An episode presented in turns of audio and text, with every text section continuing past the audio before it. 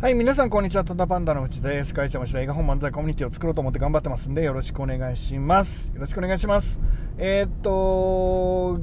これもう本当に僕バカなので、もう本当バカな落とし穴にしょっちゅう落ちてるんですけど、えっ、ー、と、リンゴ姫出たばっかりなんですよ。やっと書店販売が始まるっていう時に、アマゾンでですね、カート落ちしてんですよね。カート落ちっていうのは買えない状態になってるんです。あつまり在庫を取り寄せられることもできなくて、みたいな状態になってて、もう僕もいろんなイベント企画しようと思ってて、いろんな策打とうと思ってて、それが今って、で、ちょうどですね、あの、リンゴ姫を事前予約してくれた人には、えっ、ー、と、お茶と一緒にですね、今、配ってんですよね。だからみんなちょうどりんご姫を日本中で何百人っていう人が読んでくれていて、その人たちがもし本が良ければね、拡散してくださいってお願いする時期じゃないですか。この唯一無二のチャンスを僕逃しちゃってる、いしちゃってんですよね。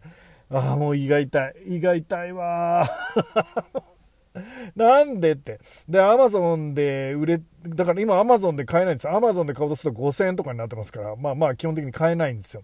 アマゾンで買えないから、そのネット上のイベントとかもできないじゃないですか。で、書店は多分、あの、注文してくれれば書店に届くと思うんですけど、あるいはもうすでに置いてある書店もあると思うんですけど、アマゾン自体はですね、もう本当に、もう本当に悲しいからですね、えっ、ー、と、買えないですよ。楽天ではあのちょっと時間かかるって書いてありますけど、まあ買える状態なんですよね。もう本当嫌だと思ってこんなに頑張ってみんな頑張ってくれるのにここでって。で、前回の僕の出したライフデザインっていう本でも同じことが起きたんですよね。で、どこが悪いんだっていうことなんですけど、それ前回調べとけって話だよね。だからまあ結局僕が、あの、同じこと繰り返して、同じ落とし穴にですよ。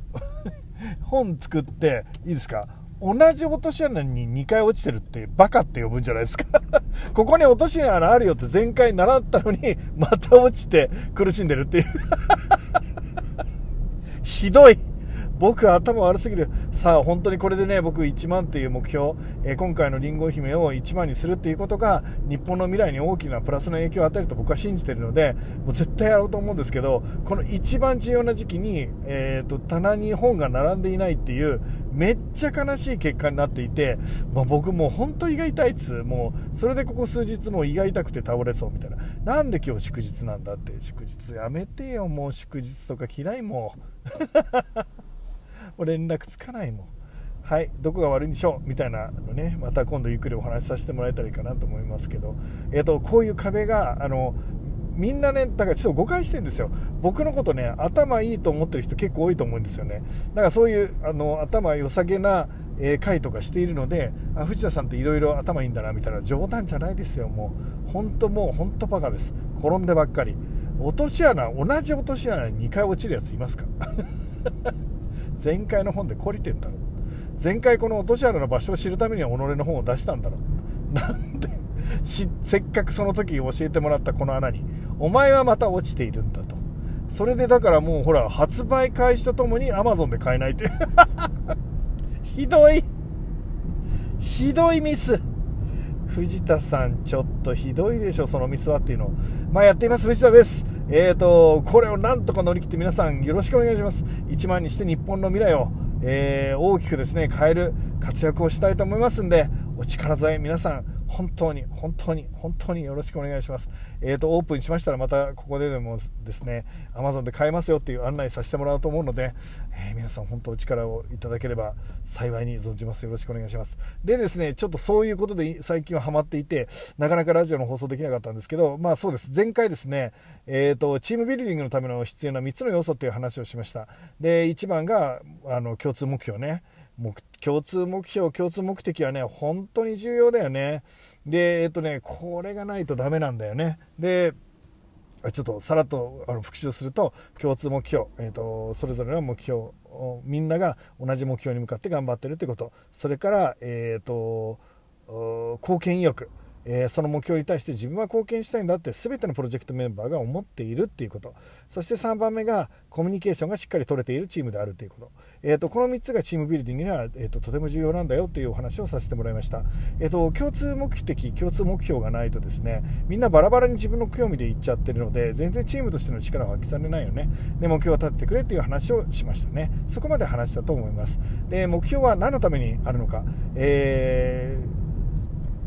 目標つまり達成できたできない、えー、勝った負けたっていうことが分かるわけですけどこのプロジェクトは成功したうまくいかなかった、えー、それが明確に分かるようにしろって僕は言いました。でその理由はたった一つ、えー、プロジェクトを遊びにするためだっていう話をしましたよね、えーと、勝った負けたが明確に分かんないと遊びにならないですよね。鬼ごっこは、えーと、鬼になるのが嫌っていう前提のもとに別になってもいいですよね。なってもいいですけど鬼になるのが嫌だから鬼にならないように逃げるんだっていう。で鬼になったら最後鬼にならなかったら勝ちっていう。あの明確なルールがあるから盛り上がるんですよみたいな。そうですね。鬼は捕まえたら勝ちって明確に分かってるからですよね。タッチした瞬間にあの負けてるってことですよね。だからだから面白いんですよ。えっ、ー、とタッチしてもあのどっちか分かんない。話し合いで決めてみたいになったら面白くないでしょってボーリングもスコアがないボーリングってそんな面白くないでしょ。いっぱい倒れたみたいな。あの勝負したり、えっと、誰がいいスコアだったりっていうのがあるから、まあ、面白くなっていくんでしょ。うつまり、えっとえー、全てはですね勝ち負けを決定することにより遊びに変わるということですね。で数字目標じゃなくてもいいよって砂場で遊んでる子供だったら山が高くなったら勝ち山が高くならなかったら負けっていうことでしょ、えーと、数字じゃないけどなんとなくその勝ち負けの設定をね自分でしていくってすごい重要だよ。なぜならば、えーと、プロジェクト仕事とかあのやらなきゃいけないことじゃなくて遊びにできるからだっていうお話を前回しました。遊びにしましょう。でそんな中でですね、えー、と次に、え、目標の次はですね意欲なんですけどその貢献意欲を持ってもらうために、えーと、リーダーは何をしていく必要があるかっていうとですね一番大きいのは役割を与えるってことですね。役割を与えるっていうこと。その人に、えーと、もう目標が決まって目的が決まって何のために、えー、社会を良くするためにこのプロジェクトがあってどうしても一緒に成功して成功したらお前にとっての、えー、収入はこれだよっていうふうにそのなんていうのその人が得られるものの明確化をしたりする、えーと、その人のやっと得られるものが分かってその人の個人的目標と,、えーと、そのチームとしての目標が、まあ、ベクトルの方向が少なくとも重なるような、えー、お話をしていくんですね。でそのためにやりたいことをヒアリングしてそれと目標を重ねていくっていうのが一つですね。であとは役割をちゃんと与えてこのチームの中で、えーと、君の役割はこれなんだよっていうことで自分のやるべきことが分かった時。なんていうのは人はあの自分の責任でここをやらなかったらチームが勝てないんだからじゃあチームで勝つためにはこの分野をやろうかなっていうことで意欲が湧いてくるっていうことですね。で、えーと、3番目の、えー、コミュニケーション。これはですね、えーと、今言ったことをまずててもう定例でやっていくんですね、えー、自分たちの目標、目的は何なのかっていうのをリーダーはしつこく言わなきゃいけないです。1回言っただけで分かると思ったらお持ち帰り。何回も何回もしつこく言いますね。えっ、ー、と、僕の今の目標だったら、りんご姫を1万にするっていうのをプロジェクトの人にみんなに言うんですね。1万になったらこんぐらいになって、こんぐらいになって、こうなって、君らはこういうキャリアになって、僕会社はこんな感じになって、次のプロジェクトはこうなってみたら、この1万にするっていうことが世界を変えるんだよって、世界の人たちをみんな幸せにするんだよっていうことをちゃんと言えるかってとっても重要だと思うんですよね。はい。で、えっと、その、そういう話をちゃんと定例的にやっていく。あなたは何のためにやっていく。で、コミュニケーションの取り方としてはいっぱいあるんですが、その今のプロジェクトのことをしっかり全部話していくってことですね。えっと、現在地と行きたいところ、えー、それから行くための方法を話すだけです。で、えーと、その目標はあなたその個人個人のねチームのメンバーの目標と、えー、個人の目標とチームの目標がちゃんと立派に重なっていくっていう同じベクトル方向を向いたベクトルにするっていうのが、まあ、リーダーとしてコミュニケーションを取っていく方法としては一つ必要なんじゃないかなって思うんですよね。で、えーと僕はねこう思うんです。躍動感って躍動感ね、えーと、プロジェクトの躍動感を出すのは、まあ、ディスクローズ、情報開示だと思ってるんですね。これはもう大昔から皆さんに言ってることだと思うんですけど、えーとあまあ、このラジオでも何度も言ったことだと思うんですけど、えーと、現在地とどうしても行きたい場所っていうのをみんなが、えーと、共に把握したら行くために何をしたらいいかが明確になった瞬間人は自分事として頑張り始めることもあるんだよっていうことですねいや本当にそうなんですよね